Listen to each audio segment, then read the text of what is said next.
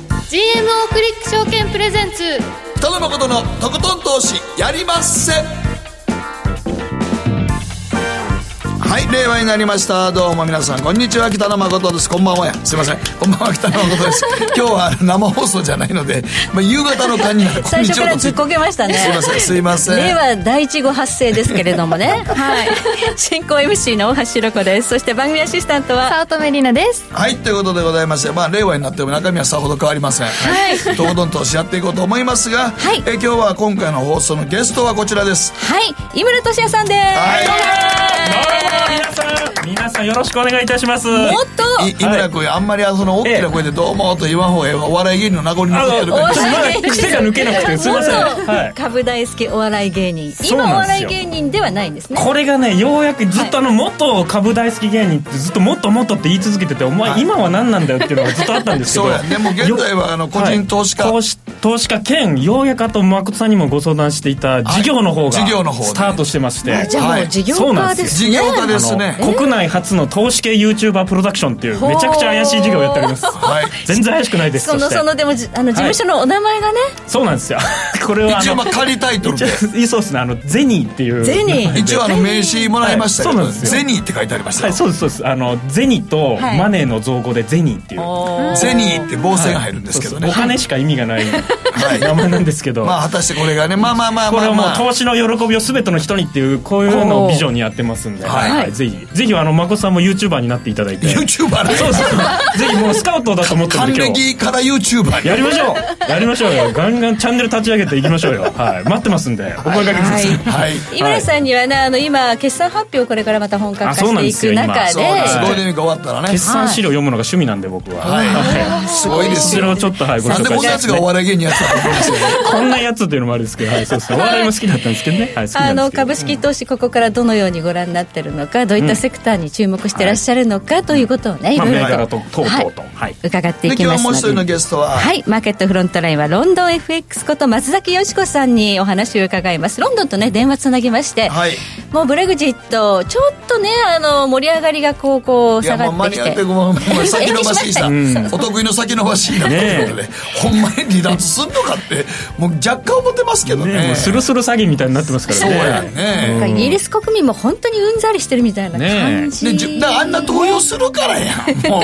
国民投票するとねやってるから元を正せばね元を正せばあんたらみんなうでん国民投票したが失敗やったやん、本当ですよね、まあでもねあの一応ブレグジットするって言っちゃってるわけですから、はいどこかでしまな、あねしてくれない国民投票とししたわけですから、まあええ国民投票でしたいと思って投票した方々も国民の皆さんも多分今頃後悔されねてるとそ思ういでますしよょうね。そらそうこんなにダラダラ。ラするとはこんなに国内混乱すると思ってなかったと思いこんまなすけどに世界に迷惑をかけるとはねね思ってらっしゃると思うんですけどね、さあはい、ほんで今日は事前にもらいました、はい令和になって実現したいこと実現してほしいことということでございましてねはいまあ非常にお祝いムードが漂う中はいはい、実現したいことっていうのはやはりね新事業を、まあ、成そうですよ功させたいことでしょうかね、まあ僕はもうもちろんそうですよ。はいこれもう、あの、3月31日から始めていて。あじゃあまさにですねまさまさに、にだから令和とともに始まってるところがあるんで。いいですよねそうですよはい誠さん、この令和ねスタートしましたけど何かこうありますかこう、思いの丈というか忘れ令和に忘対れすてるましたね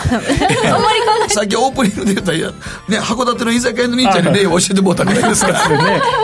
ね、なんか特にでもスペシャル感あんまなくないですかあります令和に対するいやでもまあでもやっぱり新元号がね、うん変わったってのはやっぱり一つの時代の節目が変わるってことですから、まあ確かにそれはねそうですね井村君も昭和生まれでしょ僕昭和生まれでなもうなんか言語なんかなくて西暦だけでいいって思ってるんですけどねややこしくてもうしょうがないんで確かにね俺の免許の書き換えは平成何年になってますからそうか30何年になってますから1月に免許書き換えの時行ったばっかりやからあえうっかり気がつかないんでじ若ゃあ若いまああこれれちょ数っと字きますけども計算が五年後でしたそっけうででもなんか言語で平成になってて、うんまあ、平成じゃないと思いますけどねって免許を書き換えの時言われましたけど、はいあれ気づくんやろややこしいなとあ思って、ねえあれそうですよね忘れちゃいそうすごい忘れちゃいそうですけどみねんなは何か令和スタートでいやもう私本当にお布団の中でその時間を越したので、特に何も考えてないちょっと待ってこの空間誰もいないじゃないですか令和の持ってる人誰もないつもの普通の日じゃないですか私の意気込みとしてはちょっとはい加圧をもう一回始めようかなあー令和に向けてみたいなそうそうおそうーずっとサボってたので3年ぐらい、だいぶサボってるそれサボってやめたよ、なんかサボってたんですねもう一回始めようか3なってヶ月ぐらいと3年ってやめたよね一再び回再開ですね再開しようか令な和ってとともにいいじゃない思でっすてかるので、うんはい、そのね進捗状況ね、うんあのぼちぼちお伝えできれまばあと思めいでますた。い空気はありますよ全体的でにもやっ素ぱり晴ら全体し的にいやっぱり素晴らしくうめでんたい感そじうがでしますすよね、おめでたいはい、はい、ということで、えーこの後誠とひろ子の週刊気になるニュースから今日も早速スタートです北野誠のとことん投資やりまっせ誠さんより私についてきなさいわかりました この番組は良質な金融サービスをもっと使いやすくもっとリーズナブルに GMO クリック証券の提供でお送りします誠とひろ子の週刊気になるニュースさて、ここからは、誠とひろこの週間気になるニュースですが、もうね、全然休みも挟まずに、先週もありました、来週もありますということで、この1週間を振り返るということなんですが、そうですねまあ、日本市場だけ月、火とお休みで、えーどのようになっているかということなんですが、まあ、皆さん、この10連休があるからということで、かなりね、あの、警戒してポジションを落としたという方いらっしゃるかと思うんまですよたね。かなりおられますでしょうねはい。はいだけどこれ、連休明け、このまま行くともしかしたら高く始まるあかりなますよなんかあのニューヨークが持ち直したのがありますよね、はい。なんかもうあのあトランプ大統領がね民主党と公共事業で約2兆ドルの公共事業インフラ整備やるとというね、協議を始めるということで合意したという報道がありまして、えーダウ平均も、えーかなりあの、昨日火曜日は下がっていた、30日は下がってたんですけれども、引けにかけて巻き返している。それのニュースで一気に巻き返しましたからね、はいナスダックとか S&P500 っていうのはもう史上最高値更新。更新ですよ、はい、ダウだけがね、あとちょっとっていうところなんですが、このまあまままあ、もダウし。はまあ、ボーイングのことがあったから、そあうれなんでですすけど、ねでもそれなかったら多分し、最高値更新してると思いますでよ。もインフラ投資がもし本当にね、あの合意ということになれば、ダウもガッといきますよ。行きますよね、当然。行くと思うんですよはいまあ、公共事業が一番やっぱり強いですからね、うん強い株です式ね市場のね、インフラ整備とかはね。はい、はい。減税の効果が切れて、で、今度はこのインフラだということになると、あれ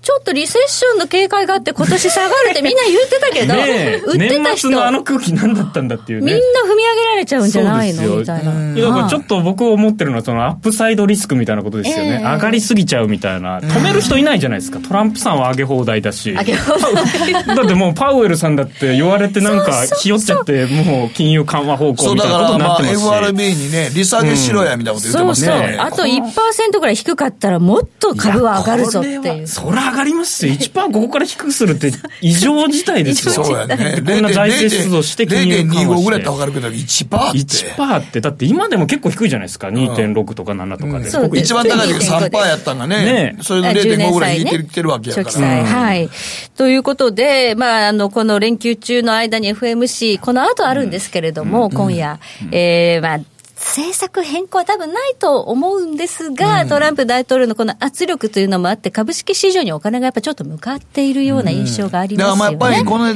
でそのままで、ええまあ次のね、大統領選にもう一回やりたいから、はい株はやっぱ上げときたいっていうのはすごい強い意志持ってますからはいね。。えこの連休中もですね、あの、クリック証券の CFD では日本225という銘柄、つまりこれ日経平均なんですけれども、え取引できるんですけれども、上がってますからね、じりじりじりじりと。そうなんですよはい今なんかそのツイッター上でもよく言われてるのが、全体相場についてあの、えー最低改ざんとかあるじゃないですか、はいはいはいはい最低改ざんがすごく少ない状態で今スルスル上に来てるんで、ポジション持ててる人が少ないっていうふうに言われてて、これがまたねこういうニュースで連休明けっていうのはやっぱり意外だかみたいな結局持たざるリスクっていうのが出てくるのそうなで、んですよ買わなきゃなんなくなっちゃう。そう実際持ってない人が多いっていうことがあるんで、需給的にも上がりやすくはなっちゃってますよね。そうやね。ね、上値重い状態じゃなくなってるからなね。いんですよね。みんな怖がってるんでそう。ですね。連休明けね、バーンと上がるの、ね、怖いっていう方はもうね、このね、CFD でちょっとポジションおまさにね作るっていうのもありかなうんあとり。かなと思いますね。ただしね、あの、ゴールドなんかはちょっとチャートご覧いただくといやわもうやっかぱるとり思ゴーうんでルすドはやがっ。ぱり今無理でしょう下がってて利下げせえ言われてるわそうです公共投資やるわ言ってたら祭りになってるわけですから株式株市に行場っちゃうっていうこねそとうでその時はでや、っぱり何も生まない金はやっぱりどうしても踏まれちゃいますよね、ゴ売らーれルちゃドいまのすね、そう、資金流入っていうのがなくなって流出しているという状況で今下がっている。ただ、あの、株式との相関が強い原油に関してはこれまで上がってたんですよ。うんというのはなぜかというと、まあ、5月2日に、まあ、イラン制裁がね、あの、厳密に始まるということで、同盟国に猶予の期間が与えられてたのが、5月2日に切れるということで、原油は上がってたんですけれども、トランプ大統領、あんまり原油が高くなって、ガソリンが高くなると消費が鈍るということで、産油国にちょっと原油下げろと、増産の要請をする。もうまあなんトかランプす相場ごいですよねいやいやいやそうだねマジでいやでもそうすごいですよ今までね、こんな徹底的にやります増産とか減産しろってね、直接言った大統領いませんからね。そうですね、要請しちゃうん本で当すにから経済経済経済経済そうなんですよ。だけど、すこごいですよこまでダイレクトにものを言う大統領なかなかいませんし。で実行する人もいないですそう。よこねの間もだから日本慌てましたやんか、安倍総理に。5月中にまとまりせやで、日本 とは、みたいな。一応ね、為替条項とか数量規制っていうのがこの間なかったので、はいこれもあの今、日本225がちょっと連休中上がってる一つの材料ですね。為替はい条項がね、なかったのが良かったそんうでですけど、すねあったらちょっと、ちょっとね、日本の株式市場にちょっときついかな売と思うられたかもしれないんですけ知ど、れないですけど CFD も。そう、でも5月中になんか調印できせやでって言ったんですけど、そうなんですよ安ね倍さんちょっと、えみたいな。そんな早く話してないけど行くかっていうそう何の話みたいなそうトランプさんすごいよね。えーうんいやだ剛腕多分な、投げ、投げて、とりあえず考えとけよっていう,、いう感じなんでしょう。日本はでも、少なくとも参院選終わってからじゃないと、ちょっと選挙終わってからじゃないと、こんなんとてもじゃないけどま。あ消費税も控えてるからね、ちょっとその部分はどうなのかなっていうのありますあけりれどもね。ますけどね。はい。さあ、りなちゃんの気になるニュースは、はい。はい、えー今週は5月1日新しい時代令和関連商品が続々発表というニュースなんですが関連商品はい関連えー令和元年を思い起こさせると SNS などで話題となり急遽明治の機能性ヨーグルト R1 あーが記ね念パッケージなすどごをい売れてみたいねタイムラインにぎわってましたあ、ね見ましたみんなで見たそうなんですよね、うん CM とかも流れるんですかねなんか流らしいれますね。うんそれ用のね。要するに、明治が出してる R1、令和ってことなのそうそうなんですよさっき気づいたんだよね。あ内緒にしときましょう知ってたこと言っちゃってます言っちゃってます R1 で令和1年っていうことですもんねそうそうそうなんですよ知ってますよそんなのえはい嘘だ。そうですよそれがだからね実際あの売れ行きも多分なんか対象でしたっけ、そうなんですよねっていう駅で令そう和令和 R1 を飲むみたいうなのん飲むとがか流行ってるみたいであーだから売れ行きにも影響するんで連休明けの明治の株価の動向に下手したら影響出るようなまあいそうやいや、そういうのまあ考えね、ちちゃょうっんでとね、はいにぎわうんじゃないですか、こういうのって。令和関連銘柄とかね、はいまあ、いろんなこの言語があることで、なんか一一社中と3兆円ぐらいの経済効果あるみたいなこと言われてましたからね。おーそうなんいうですいねろんなことが。印刷需要とかもありま印すも刷んね印刷需要はもちろんありますカし。レンダーとかね、手そう帳ですねとかもう一回カレ刷ンダーも全新したりと全か。部はい、そうなんです急よ。遽今決まったやつをすり直さなきゃいけないっていうそうですね状態ですからね。うんはい。まあ、まんじゅうとか早いですけどね、すぐね。あのややるでしょうね。お土産用の ね。お土産用シューって令和ってはいやってるでしょうそうやっね。てますよねたくましいですよ。たくましいですね。だから、こういうこう、ご祝儀のムードでの売り上げというか、経済効果で、まあ、これが株式市場とかにもね、GDP が伸びるとかいうふうに寄与していただけると。そう、まあ、祝福ムードっていうのはいいですからね、本当に。うんやそうっですぱねりで、ね。まあ、連10連休っていうのは未曾有の連休じゃないですか。で、ここはやっぱ消費もちょっとは刺激されるそうな気がしますけどね、旅行今でもとちょっと外国人の方少ないですね。あ、そうですか本当。いや、わざわざこの10連休で、わざわざ高い時に、あーなるほど日本に行く必要がないから。確かに確かに。そうですそっね。かが日本人向けにも高いわけですからね、うんこの時期。日本人向けにも高いのに、外国人からしたらもっと、なんでこんな高い時わざわざ行かなあかん外した方がいいですもんね。だから日本はゴールデンウィークっていうのがあるんだなっていうのを、ね初めて知った高いやんと思うから、わざわざ行かないですよいやね。、本当高いですよね、この高いです時期ね。はみんいな。お休みの人は今日ね、遊ぶしかないですからね、そうなんです旅行もね。そうなんですようんね、やっぱりだかね。らその分お金を落とさざるを得ないんで、はいホテル関連とか旅行関連の会社っていうのは業績、業績もしかしたらプラスになるかもしれないですよね。この10連休後半は天気も良くなるみたいですので、そうですねちょっと前半ね、あの天気がそうでしたねぐずぐずと、うん足くじいたりとかいろいろ。あ僕はなんからしいですね函館山登りに函館の山中にいたの で、函館山というすごい夜景の綺麗なとこがめちゃくちゃガスってて、夜景もろくに見えないままなんかあのホラー映画の一番最初に死ぬシーンのような道があ ってものすごいわーっとこうなんか霧のロンドンみたいなとこ歩いてましたから山道を足くじきましたね残念すぎますけど残念すぎますよね残念すぎますねね残念ですねはいはいでもなんかあの函館はねあんま外国人の方見なくて日本人観光客すごく多かったんですけどねえーなななんかホテルの方に聞いて、やっぱり外国人の方は高いから、わざわざここは値段してこないって言ってました。へーまあ、インバウンドさんはまだちょっと増えてるみたいですけどね、そうだ全体で見るとね全体で見るとまだね、はいうんということで、はいまあ、令和関連のいろんな商品がこれからも続々と、うん、続々と発表されたので、もう店頭にあると思うので、そうだね。はい。しばらくはお祝いムードでしょうけどね。うんうんうんはい。ですねはい、以上誠とひろ子の週刊気になるニュースでした、北野誠のとことん投資やりまっせやりますせって何語ですかさあ、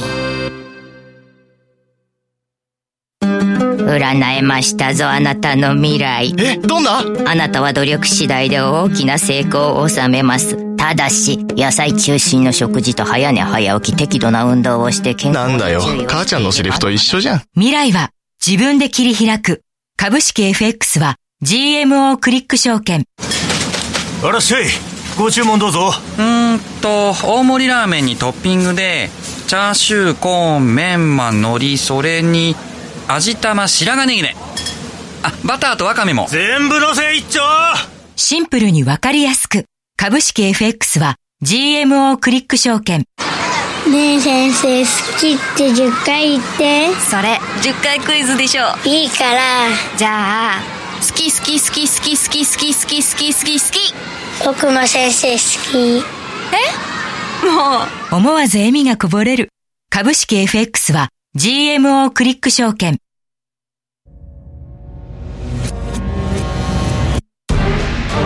北野誠のとことん投資やりまっせ誠さんより私についてきなさいわかりました。さてここからはマーケットフロントラインです今日はロンドンと電話をつないでいますロンドン FX こと松崎よしこさんよはい。よろしくお願いします。します。ろしくお願いしお願いしまますもうさっぱり、なんかもうブレグジットっていうのは何が、先送りしましたけど、イギリス国内ではどんなムードなんですかもう完全にしらけちゃっていて、はい。あの人々の会話に出てこなくなりました最近は。会話に出ないぐらいなんですかもう、もう嫌になってるんですかね。もう嫌になってるし先が見えないし、なんか、あとやはりあの本当に最近季節が良くなってきましたので、ちょっともう前向きにブレグジット忘れて他のことを考えようみたブいレ グなジッ。ト忘れすて。忘れちゃダメですよ非世界生産的に的言うなと行動だからみたいな、えー3年間続いてるんで、はい。でもある意味は今、まあ、台風の目の中に入っているあの静かなところで、あの嫌がおうでも5月22日までに出るか出ないかで、また次の動きが変わってきますので、一応、メイ首相は来週末までに労働党との交渉を全部まとめるっていう形で、昨日の閣議でも発表してました。はい、5月23から26日の欧州議会選挙っていうのがまず大きなイベントなわけですね。そうですね。あの、そうなの一応木曜日にあの、地方選挙もあるんですけれども、まあ、あの、大きな意味では5月23日です。その前の22日までにブレグジット案がイギリス議会でまとまるかどうかが一つの山。そうですね。はい。どうですかは。い。 どうですあのかなんかあまり期待できないんですけれども、ただあの、昨日から本当にあのいいニュースっていうか、その労働党の、あと保守党の歩み取りあ歩み寄りがすごく、なんていうんですか、前に進んでるっていう報道はありまして、今朝も全く同じようなニュースが出ているので、もしかしたら、何らかの形で、まああの、んあの保守党が願うよりはソフトなよりのブレグジットになる可能性は高まるのかもしれないです。まあこれ本当わからないんですけれども。はい。ただ、ここで決まんないと、欧州議会選挙に、まあ、イギリスは出なきゃいけないわけですよね。出そうさななんきゃいですけなよ、い。そはれでい保守党以外はもうすべて選挙キャンペーン入ってるんですけれども、保守党だけがまだ5月22日までに出るっていう、多分すごい強烈ななんていうんですか、願望があるようで、多分候補者の名簿もまだ出てきてないはずですね。もう出ちゃうんだっていうつもりでいると。はい。そんな感じです。あはい。ー本当にいつも崖っぷち で動いてます水でのも、陣みたいでなねもあと3週間でそんなこと可能なんかないやもうあの今まで何が何だか分かんないうちにあっという間に3週間た経ったんで私は無理だと思うんですけれども、ただ本当にこのイースター明けからもうあの労働党との協議っていうのは本当にすごいすごいペースでやってるんですよ。やでするのでこれだけ2日間続けてもうもうちょっとだもうちょっとだっていうのは今までになかったことなのでもしかしたら本当に何かまあちょっとは明るいニュースがもしかしたら出てくるのかなって希望を持たせる感じですね少なくとも報道を読んでる限りは。じゃあ、欧州議会選に参加しな内い容わかりませシんよナリオも本当にあるかもしれない。中身はわかんないけども、 出ることが可能だっていう感じにはなってきてるんですか、で、歩み寄るということは、ソフト方向のブレグジットだっていうことにも、これ間違いないので、じゃない限り、労働党は歩み寄りませんから、うん、なので、多分もしかしたら、まあ、あの当たり前ですけれど、関税同盟に恒久的に残留するっていう方向でいくと、ただじゃあ、それが議会で通るかっていうのはまた別の話なんですけれども。そしたらその線で行くんじゃないか、あとはあの昨日、労働党が幹部会を開きまして、2度目の国民投票の実施に関しては、緊急事態のみ、つまり合意なき離脱っていう形にもし保守党が押し切るような場合があった時のみ実施するということで、今までは何が何でも2度目の国民投票みたいな感じに、あのちょっと動きがあったんですね、労働党内で。ですけれども、それではなく、コービン党首が前々からずっとあの支持していたように、絶対的ではなく、緊急時のみっていう形で昨日決定されました。はい、この22日までに何らかの合意がなかった場合、あの、メン首相の辞任へのその圧力というか、やっぱすごい圧力、もかなうりすで抜にけあてきりてまするよんね。で、彼女。はい。いや、普通の精神だったらいられませんよね、今、首相としては。えーはいそんな感じなんですかうそうだと思そうですよ、もうだはっいて、やっぱりあのこう、まあ、何を常識というのか分かんないけど、普通でしたらとっくにお辞めになられてるんですけれども、まあ、何かが彼女をしがみつかせてる感じで、ただじゃあ、この後じゃあ、メイ首相がいなくなるという前提で話すと、じゃあ、後任は誰なのか、そうなりますと、今、一番人気は環境大臣であるゴーブさんという方か、まあ、ボイスになってしまうので、どちらもあのハードブレグジット支持の議員ですから、EU としては非常に心穏やかではないと思います。できるならメイさんにこのまま、英国人は嫌かもしれないけど、まあ、離脱までは、メイ首相となら僕たちは話すけれども、例えばこれがボリスとなると、もう一度再交渉とか、あの、とんでもないことを要求する可能性もあるので、EU としてはそれだけは是が非でも避けてほしいと思いますで。も、メイ首相ってそんなにロンドン、イギリスでは人気ないんですか、今。ないです。ね、なんかすごい頑張ってる感じいしやますけど僕ねらは、そんな僕ら日本で報道見てる限りはね、よう頑張ったはんなねと思う感じするんですけどこんなに言わね。れてもあ私もクリスマスぐらいまではそう思ってたんですよ、一応日本人なんで。はいはいただもうやっぱりもう見ているともうお願い、こういう時にはやはり強いリーダー、本当に必要なので、もうね、3年間これに苦しまされてる国民の気持ちにもなってくださいっていう感じですね。要するにまとめ私はらもれう今、ないメっイてさいん、うこ一とです切か。してないですし、はい本当にできれば強いリーダー、じゃあ、じゃあ、ボリスはどうですかって言われても、それは逆に嫌なんですけれども。 だってやっぱね、りロンロンドンの市民もボリスさんは嫌なんですかいや、うちの近所はもうボリス大好きですね。じゃあなんかちょっと思い出すのあがのトランプさんみたいな2016年のトランプさんみたいな感じでうんボリスさんが決まって一気に事態が進むとかやっぱりあのいい悪い時にいや、今ね、やっぱりメイ首相、じご自分の自信なくされてると思います。3回続けて自分の意見否決されてるんで、あの、おあの議会で。はいはいそれでもまだ頑張っていらっしゃるっていう意味では本当に頑張ってるんですけど、今、頑張るよりもリーダーが欲しいんですよ、イギリスは。でも EU 側は再交渉には応じないって言ってるから仕方がないんじゃないですかね。うん、ただ EU も応じないと言いながら、なんだかんだいろんな情報を出してきてくれているので、ただ、これでボリスになってる、ある意味、変な意味で終わりですね。終わりなんだってや。ブレグジット煽った情人でし ょ、そうやんね。一番ブレ EU グジもボッリト。スは嫌だっていうのは、もうオフィシャルに言ってるので、はい。かなり難しくなるだろうってことは、もう転ばぬ先の杖で出してきているので、多分ゴーブさんになって、ゴーブさんは一応、ブレグジットですけれども、メイ首相のブレグジット案を支持している方なので、ただし問題は彼はあの元タイムズ紙の記者であり、ジャーナリストで、奥様とそこで職場結婚してるんですね。で、奥さんがかなりタイムズの上の方なので、いわゆるあの報道の操作的なことをやられてしまうと、世論が彼の思うままに動いてしまうっていうのが非常に怖いです。うん、これは非常に怖いなと思います。これでもね今まではロシアゲートとかっていうふうにロ全部ロシアが悪いで済まされてたんですけれども、うん、これあの、それちょまっと、ま、松崎さん、もはしいメイ首相が辞めたりとかするシナリオが現実したら、はい、マーケットどうなります一応あのまあ、まあ、首相が退くっていう意味では、一旦ポンド売りでしょうけれども、もうイギリス人はやったって感じでしょうね、万歳ですね、はっきり言って。あそうでもなんや。これやっぱりマーケットは冷静に、じゃあ次は誰なのか、ゴムさんであれば、一旦私はポンドは全戻しすると思うんです、その一度売られても。はい。ただ、ボリスになると、ちょっとポンド売られると思います。終わりってさっきおっしゃってましたね。ね終わりない。 先は闇になってしまうので、どんなこと言うか分かんないんですよ、彼。はい。うんトランプさんみたいな、ますますトランプさん思い出してこんな感じでトランプさんになった時にバーンって上がりましたからね分かんないですよねおーあでもあの合意脱離脱になると思いますよ、もしボリスになってしまうと。そうするために今、政治生命かけているようなところがあるので、うんただまあ、本当にあのメイ首相が辞めるか辞めないかは、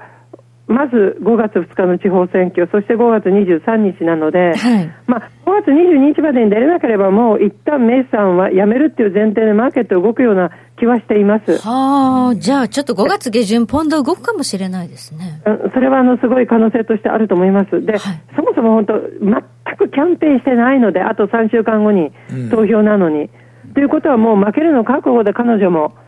いると思うので、逆に来週末までの労働党との合意っていうのは、彼女、是が非でもこぎつける可能性は出てくると思います。うん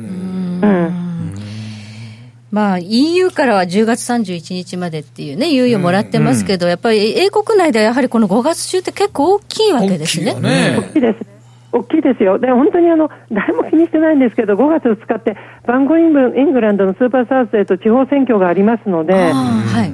まずポンド動いてで、本当に来週末までに決まるんであれば、またそこで一つ締めて、で、それでもダメなら5月22、それで23っていう感じになってきますね。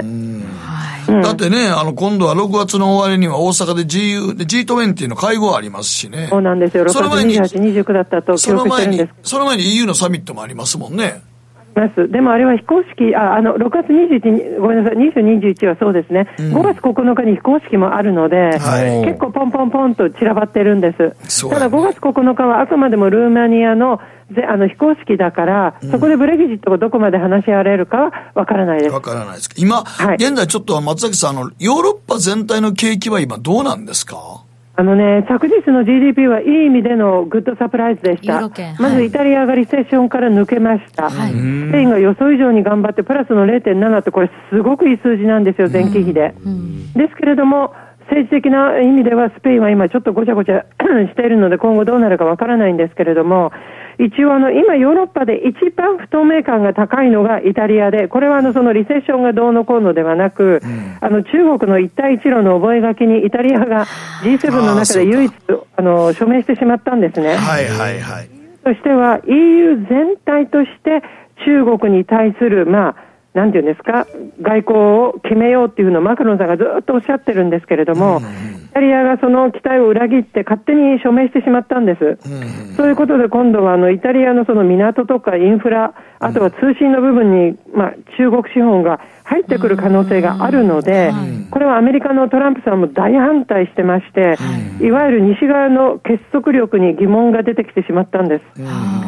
これが今後もしかしたら、今はもう全然大丈夫なんですけど、で今回はこの中国に対するあのイタリアの覚書に関しても連立、連立政権が割れたんですよ。つまり、五つ星運動はもう中国によろしくお願いしますっていう感じで言ったんですけれども、あの同盟のサルビーニさん、この方はやはりイタリアの特にその通信、あとは防衛の部分に中国が入ってしまうと、イタリアあとは EU の秘密が中国に漏れてしまうので、僕は絶対に反対だっていうふうに頑張ったんですけれども、もう首相がさほっとサインしてしまって、この連立が今、ちょっとこの中国に対しての意見が割れてきている感じです。それでをあとそれ以外の景気に関しては、やはり少しずつ少しずつ PMI の数字が良くなってきている。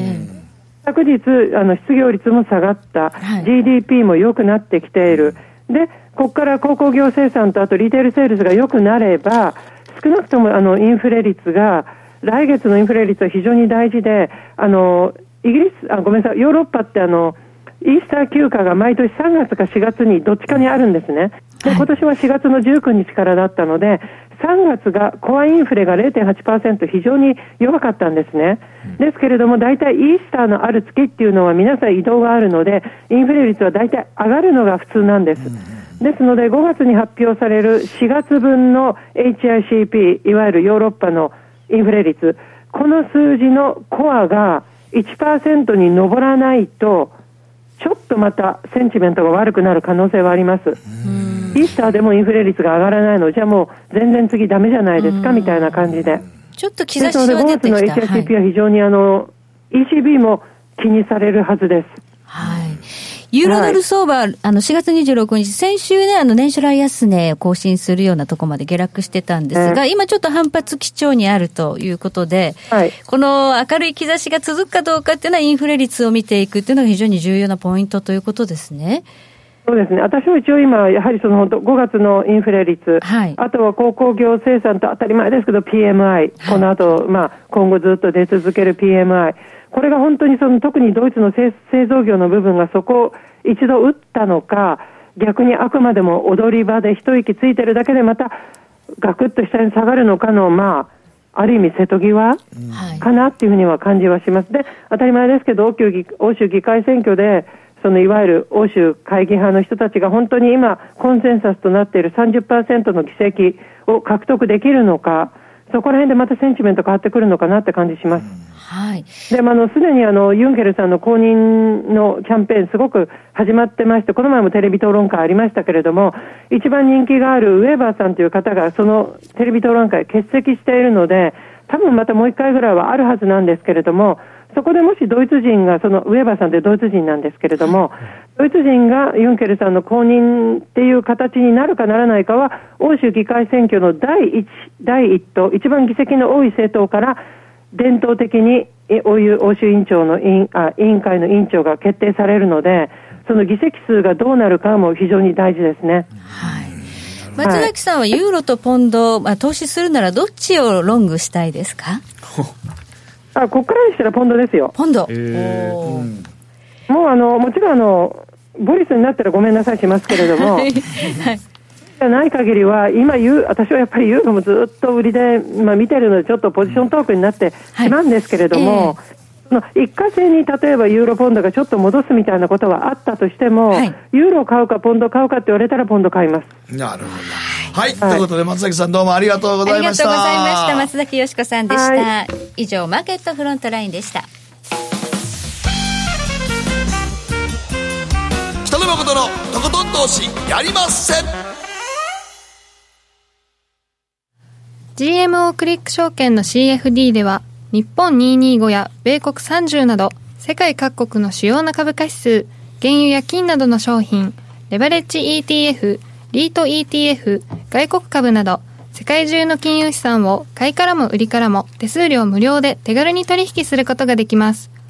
今まで気になっていた世界中のあの指数あの銘柄あの商品に投資ができますパソコンからスマートフォンまで高性能なトレードツールも魅力。CFD も GMO クリック証券。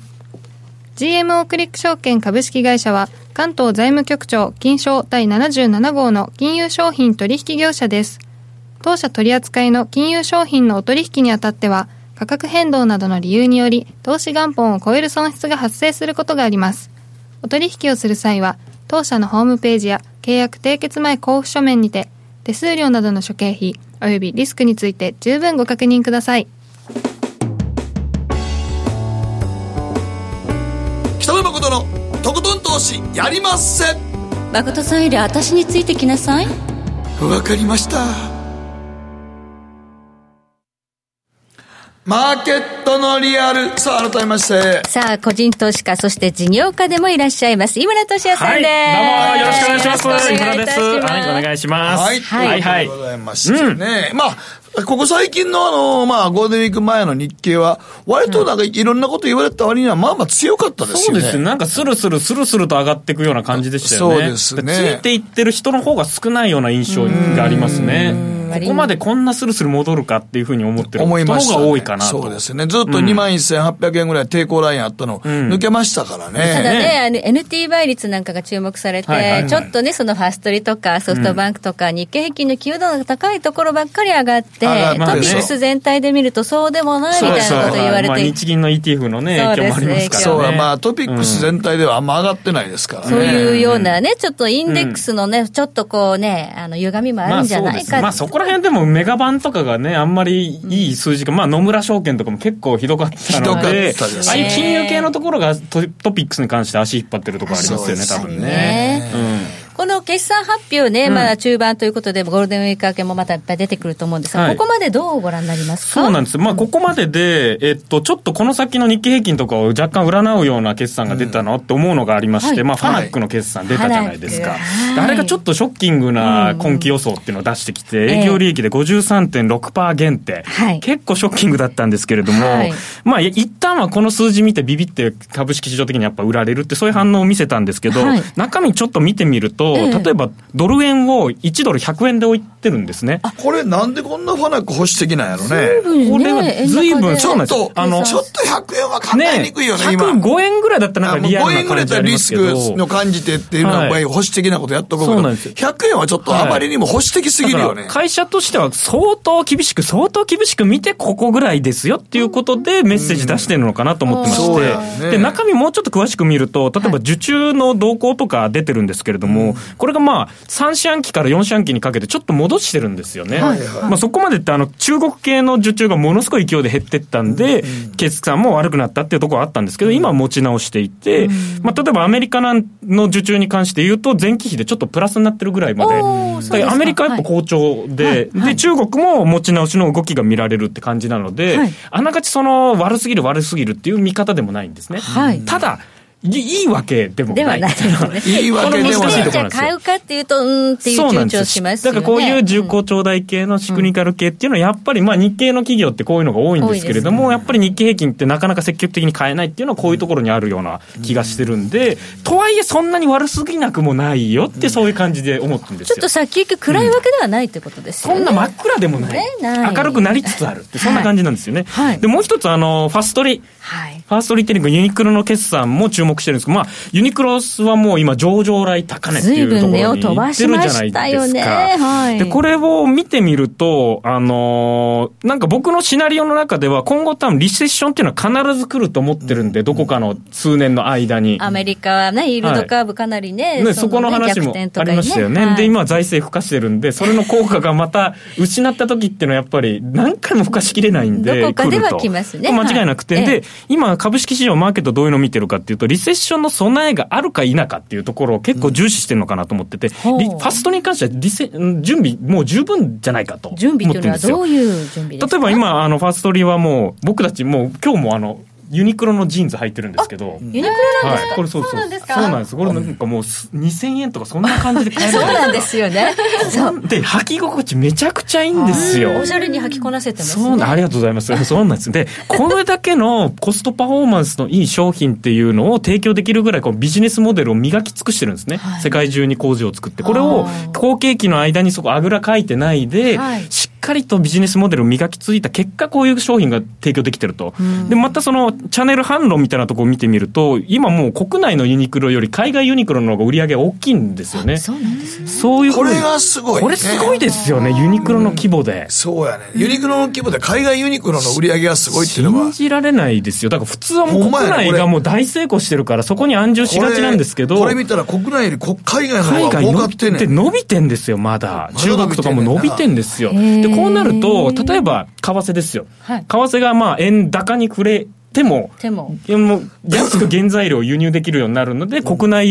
ユニクロの事業が伸びると。仮に円安になっても、海外の為替差益で利益が乗せられると。せられるこれどっちでも大丈夫なんですよ。で、仮にリセッションになったとしたら、普通に他の競合他社たちは、あの、設備投資できなくなるんで、はい苦しくなるので。景気が悪くなると今ね悪くなると競争が緩くなって、で、み皆さん、あの、財布の紐も硬くなると、コストパフォーマンスのいいユニクロの服を買わざるを得なくなっていはっあて、ユニクロに客が殺到。もうこういうシナリオあるんですよ。多分そういうような備えがしっかりできてるか否かで、株で買われるか否かって、まあ、これその人のでかいと自思うんで由も持ってますからね。そうなんですよ。自由のところも伸ばしてると。伸ばしてると。これがだから結構ここまでだか作らりユニ込まれクたロのら。以外の、意外とあの日本の顧客で言うと、年齢層上がってるのよね、あ、そうでしょうね。若い子たちは自由の方に行ってるんですけど、はいはいは割とユニクロってなんか、あの40代以上が結構定着したのよね。もうな20年ぐらいは経ってるんで、20代の時にユニクロ買った人は40になっても買ってんですよね。そうそう買ってんですよこの人口動態のまま進むから、そうやっぱ強いんですね。なおかつ、はいあの、なんか割と年齢いった人らも、もう、あの、ええやんと。だから定年退職した人らにとっては、もう、ええやん、ユニクロでっていう人も増えてるんですよ、逆に。全然おしゃれですしね。だそうからやね。昔に比べたら全然なんか、ちゃんとそれ分かれへんもんデね、そザれイン。も良くなそうそうそうなった。んですよ最初私嫌だなと思ってたんですけど。最初まあフリースとかね、やってる時ねはフリース一本やりみたいな感じでしたけどね。あれは、まあ、フリースが一番伸びたんですけどね。ね飲みましたよねフリース知ってるフリースえーっと買いましたももこもこしてるやつですかそうそう。 あれが、あれが、あれが、あらゆるカラーを作ったユニクそうロ、あれが一番だった。あれがめちゃくちゃメガヒットして一気に。そうあれみんな2枚ぐらい持ってましたかね。らねもっと僕も買いましたもん、なんかね。ああ、そうたでくさすん買った。ね。そうだからああいうので、いろんな、だからその後は、あの、ヒートテックヒートテックとかね、ヒートテックだからアイテムをどんどん、あの、ヒットするのもつき、つきな、作りながら、海外も伸ばしていそうってでってすね。い日うとこ本ろはですね、よ。あの少子化だからね、日本の内需っていうのはこれからどんどん先細りっていう中そうなんで、で海外にいかに事業ここ展が、開できだるからか。、もう一個、はいきあの、きた、例えでちょっと逆側の、うんはいニトリであるじゃないですあか。あニトリもコストパフォーマンスのいい商品を提供して、ええお客さんから先行されてるんですけど、今年初来安値圏なんですよ。対照的な動きと、はいこの何が違いがあるかって、海外売上高があるかどうかなんですよ。はあニトリは5%にも満たないぐらいなんで、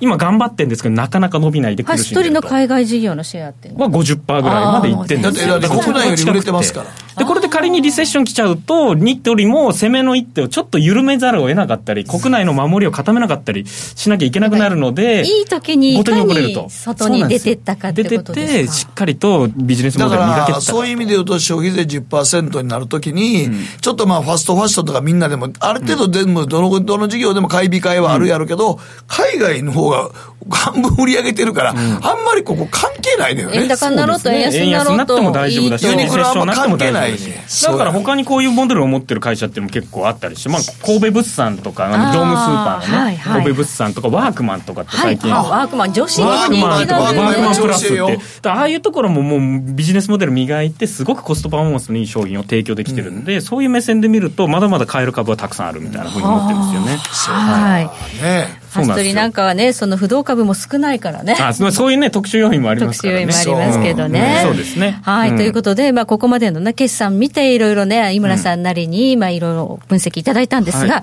さあ、ここからね、個別でこう、投資していくには、どういったとこそろうが。なんですよ。で、まあ、セクターみたいな切り方ではないんですけども、はビジネスモデル、どういう、えービジネスモデル持ってる会社が今後伸びるかっていうところなんですけど、これまあ、サブスク、サブスクってよく聞きませんか、最知近。ってますサブスクって何ですか聞きませんかなんかワイドショーでもよく言われるんですサブスクリプションっていうものサブスクのリプシ略ョで、ン日本語で言うと継続課金型のビジネスモデルなんて言い方するんですけおど、ー例えば多分あの携帯お持ちですよね。スマホもサブスクなんですよ。へー月額で毎え毎月いくらって感じで、かけ放題みたいなのであーなるほどおお支払いしてるんでだかすらちょっと楽嬉しそうな、ちょっとなんかやっときたいなってアプリあるやんか。あれも継続可能型その。うそうです。月額月200額円とか200円とかあるや300ろ円とか。大あれあれも誰しもがやってるよね。はい払っちゃってますよね。そう、払ってますあよ。のモデルっていうのがものすごく強くって、はあ今どんどんあらゆるサービスがサブスク化してきているんです、だんだん。でもなんかやりすぎてきてるんですけど、例えばラーメンとかも、ラーメンちょっ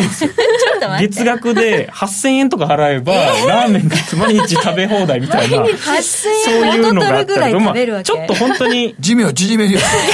毎日食べる とね早食いにしちゃうで,、まあ、でも普通にあのカフェもサブスクのカフェみたいな毎日コーヒー飲めますよ定額ででともか定そういうの額もあったり1000円で毎日コーヒー飲めてそう俺です多分入ってるわ。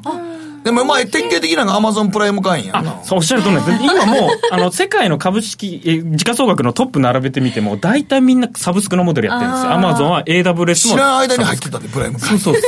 だかなんかあ月額の、料金次の日、ねプライム料金次の日取られてる届けてくれるから、それやってみたら、勝手にプライム会員になってるよね。ら、ね、誘導してきますからね、入った勝手にね記憶がないねのないのにねないねなかった。なあれうまいで すよね俺。最近だから、あ頑張ってんな思ってて、すぐ届くから。それ、 ね、違うんですよ。買いになってるんですよ。いつもうち、うち、俺名古屋になってるラジオのリスナーさんに、それ会員になってるんじゃないですか。ええとか言 って、なった記憶ないけどと思ったら、なってましたね。そうで、いつの間にか値上げしてますからそれ値上げしたよそうなんで今すよ。回値上げ年これ間でバカみたいに儲かるんですよ。だってさ、年間、年間、すごいんで年す間から1000円上げたけど、どんだけおるって話やろ。そういうことですよ。だから10%値上がりすれ、ね、値上げすれば、そのまま利益に丸々なるんですよ。丸々なるよ。他にだって新しい商品を作る必要ないですから、ないですね今のかものを全く同じでお金だけもらえるっていう。しかもなんか1000円ぐらいやったら、まあ、ええかって思っちゃうよね。この利便性考みんなもうアえマるゾとンのね映画見たらええやんとかみんな言いますかそうらなんねです。だからネットフリックスとかも、まさにその動画で今伸びてるんですけど、同じ発想ですよね。音楽のああいうのがもう Spotify と、かもあらゆねそう、はいスポティファイもそうですね。はいそういうのあらゆるものが伸びてて、これがとにかく強いと。で、はい今年じゃあなんでそのサブスクに改めて注目なのかっていうのは4つのポイントでまとめてるんですけど、はいまあ、あの、再三言ってるようにコストパフォーマンスがいいんですね。コスパ。ココスパ大好きなんでコス僕パ芸人ですからねあのコスパ男ともうねちの、うち言われのてます娘もやたら言います。コスパがいい悪いよ。言いますよね。いや確かにうち今の若い子はみんな若世代言うもコスパコスパです。そう。本当にそうで本す。当にそう昭やね。和の時はあんまり言わなかったんですけどね。やっぱお金が限られてる中で最大限の投資対効果を得たいっていうことなんで。そうです。だからコスパがええ悪いって絶対言いますそもうんね。なんですよ。だから、あの、サブスクリプションもすごくコスパ良くて、例えば、あの、高級バッグとかはい、一、度使うと20万、30万かかるものあーを、このサブスクのモデルで契約すると、月額、まあ、1万円ぐらいで、その高い20万のバッグがレン使えるとレか。ンタルですね使えるとかあのファッションもレンタルもありますファッションもあるんですありますアパレルでお洋服を毎月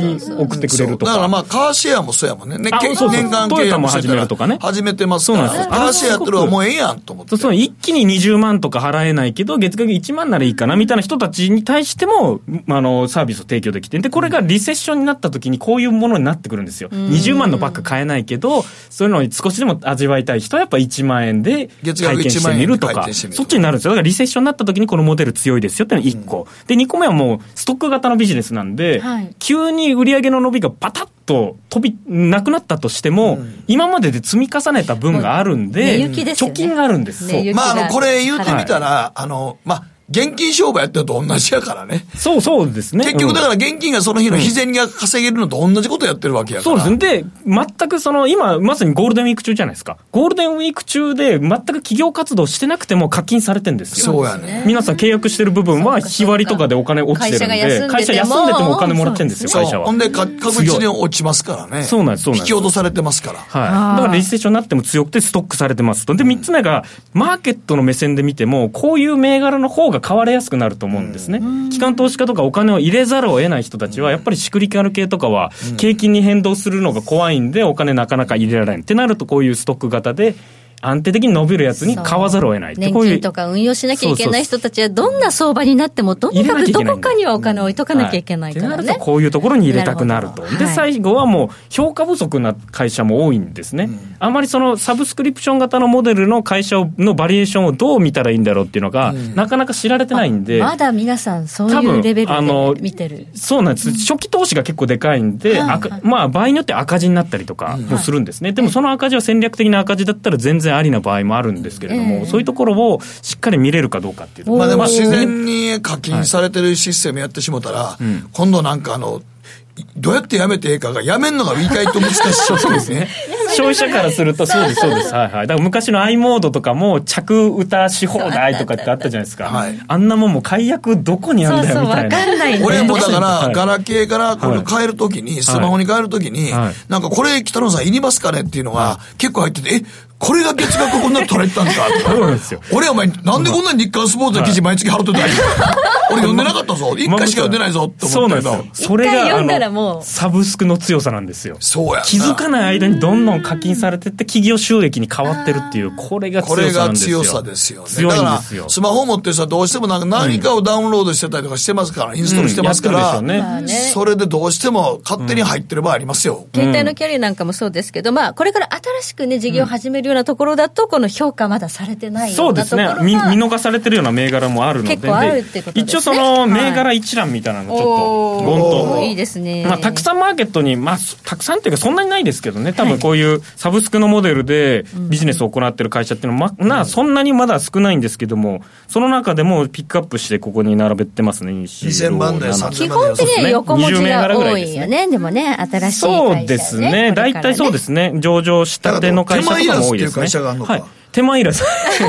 手間いら、あの、前は比較 .com っていう会社、社名だったんですよ。お知ってますああ、知ってる知ってる。はいはい。比較コムっていう会社名だったんですけど、実はもう今は手前いらずっていう商品がメインになってて、これはあの、へーなややこしいんですけど、旅行サイトコントローラーっていう事業をやっていて、今、はいあの、じゃらんとか、楽天トラベルとか、山ほどあるじゃないですか。あるあるで、あれって、あの、旅行、ホテル会社さんからすると、どこで予約入ったかわかんないっていう、あーダブルブッキングしちゃったりするんですね。あーそうやろな楽天で入ってたと思ったら、なんか、じゃらんでも来てて、あやべやべ、あーなるほどね部屋ねえわ、みたいな、はいすごい困っちゃうんで、そこをもう一元管理できるようなウェブのシステムを提供してるんですよあー。手前らだから手前いらず。手間いらずかそう手か間いらずさえ入れれば、手間いらずでブッキング管理できますよ、みたいだかな。らひょっとしたらダブルブッキングとかしてる場合あるやろうかいらな。や、全然あったんで、そこも手間いらずがあれば、もう一元管理なん集約してるで、それはないですよっていうのわけですねを、月額課金型で提供してるっていう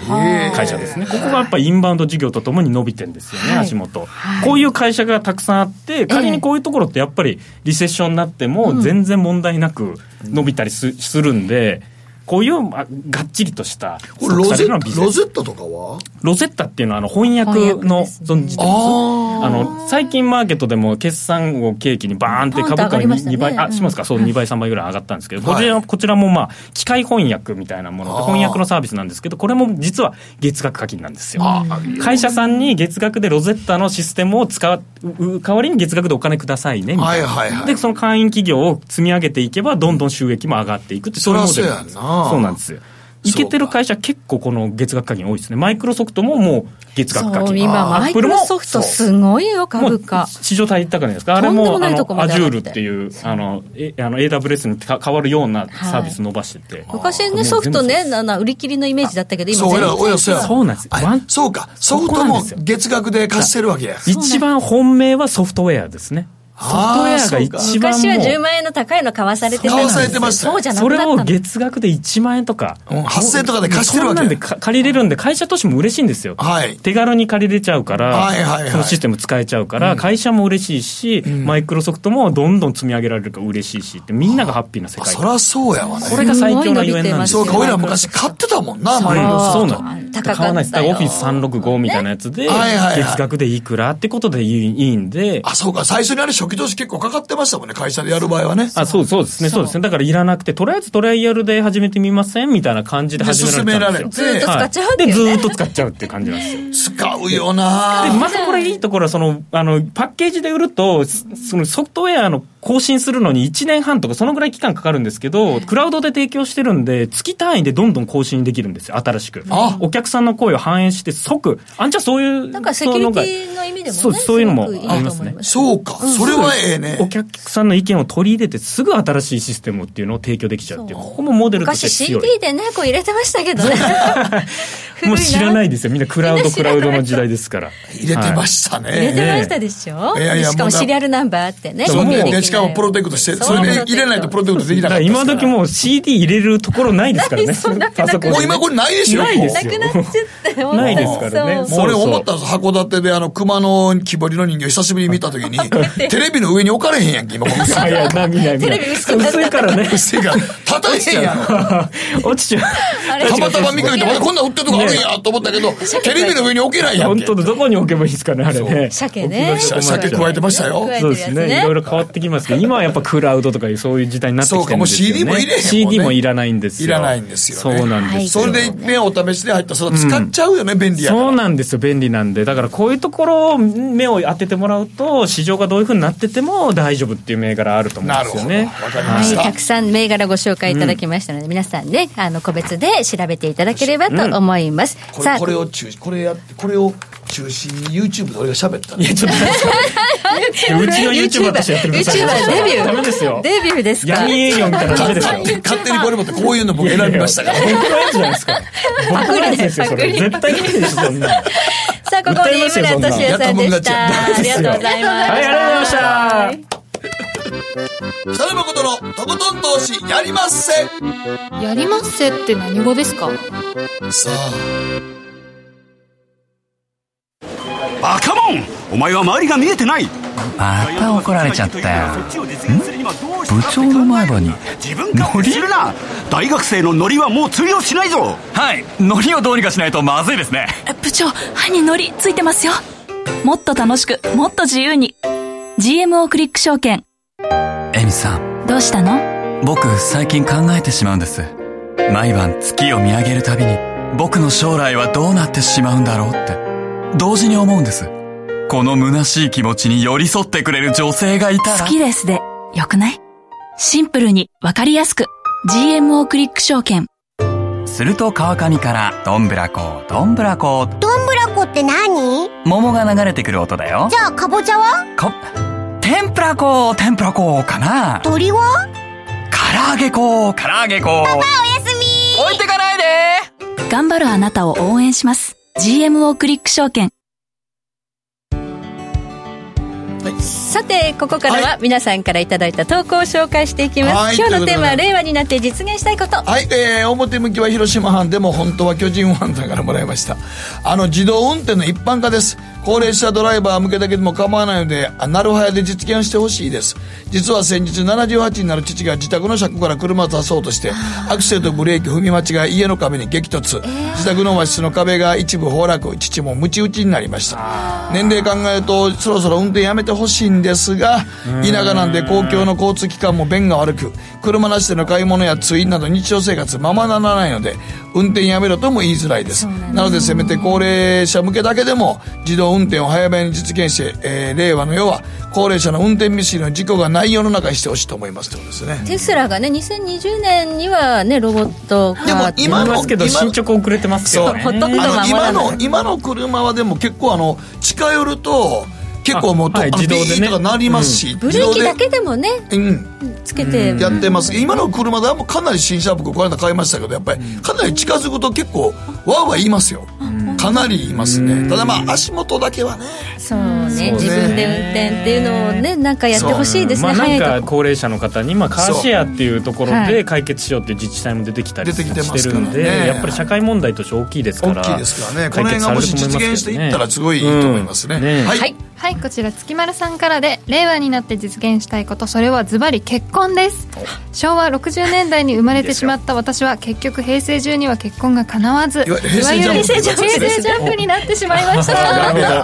ななるのほでど今度こそ令和ジャンプにならないように結婚婚活頑張りたいですうん結婚はいいですよいやねいいですよいいですよ頑張ってもらいましょういいですよ頑張ってねうんうんうんさあ続いてはデンスケさんからいただきました令和で実現したいことズバリ2 0キロのダイエットですおー平成元年と平成最終日の昨日の体重差がちょうど2 0キロそうですへー30年で知らぬ間に2 0キロ太っていたんです戻ってたんかっていうことですよねだからそれを戻したいってこと戻でしすね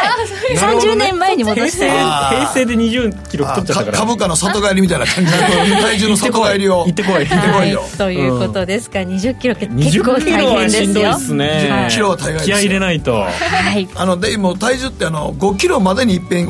意識して痩せなあかんんですよあそうなんですあかれ大5体キロです5キロいったら5キロでも結構痩せるの結構しんどいかあごめらんそうですね5キロ時点で気づかないとねなる ほどほ 放置しないと放置しないんです20まで放置しないとはい20キロ頑張ってください、ね頑張りましょうはい頑張りましょう時計の針は、えー、回っています北野誠のとことん投資やりまっせ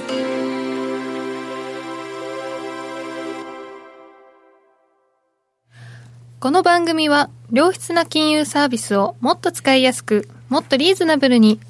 GMO クリック証券の提供でお送りしました、はい、えー令和になって回っておりますが回ってますあのすいません収録なのでいいあのすいません耳鳴りとかめまいみたいなのやめてもらっていいです か回ってます正確な時本当です間がね一瞬、あれ今何時なんだろうっていういのやがね。 23日って書いてますよ収録もありますからねわなかったっていうことでうんね。はいすいませんささああ、今日はこの後ね、FOMC ありますからね、ちょっともはいしかしたらドルが動くかもしれない。そしてまあ、木曜日は BOE ということで、イギリスの金融政策もあるということで、今週も大きく動くかもしれませんので、うんお気をつけいただければと思います。さあ今日は井村俊也さん、俊也さんをおはい、迎え村しま俊也でしす。た、はい。はい。